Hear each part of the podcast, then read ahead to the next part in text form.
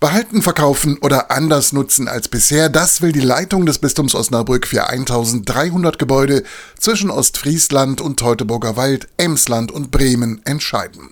So erklärt es Generalvikar Ulrich Beck-Wermert. Weil wir in einer Situation stehen, wo wir schlichtweg die Immobilien, wie wir sie jetzt haben, nicht mehr halten können. Aber vielleicht stecken ja auch gewisse Chancen dahinter. Ein gutes Beispiel die Herz-Jesu-Kirche in Osnabrück.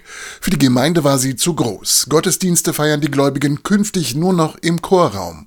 In der restlichen Kirche stehen dann Bürocontainer, genutzt von der Verwaltung der katholischen Hochschulgemeinde sowie der Medienstelle des Bistums. Sodass diese Kirche, die eigentlich für die Gottesdienste so nicht mehr gebraucht wird und oft leer steht, plötzlich mit Leben erfüllt wird, so wie wir es vielleicht noch nie hatten. Für Christina Jags vom Bistum Osnabrück ist das ein besonders gelungenes Konzept.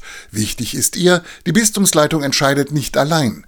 Die Menschen in den Gemeinden reden bei jedem Gebäude, was sie betrifft, mit. Damit nachher Entscheidungen getroffen werden, die auch in der jeweiligen Region akzeptiert sind und damit gute Entscheidungen sind. Zum Beispiel, wenn es um die 270 Pfarrheime im Bistum geht. Ich werde nicht mehr diese großen Pfarrsäle haben, wie ich sie heute habe, aber ich werde Treffpunkte haben, wo es Jugendräume gibt, wo es Anlaufstellen für Senioren gibt, aber auch für Familien. Und das hat dann eine kleinere Dimension, aber eine, die, glaube ich, moderner ist. Modern, energetisch auf dem neuesten Stand, vielfach nutzbar. Diese Kriterien sollen kirchliche Gebäude im Bistum Osnabrück künftig erfüllen.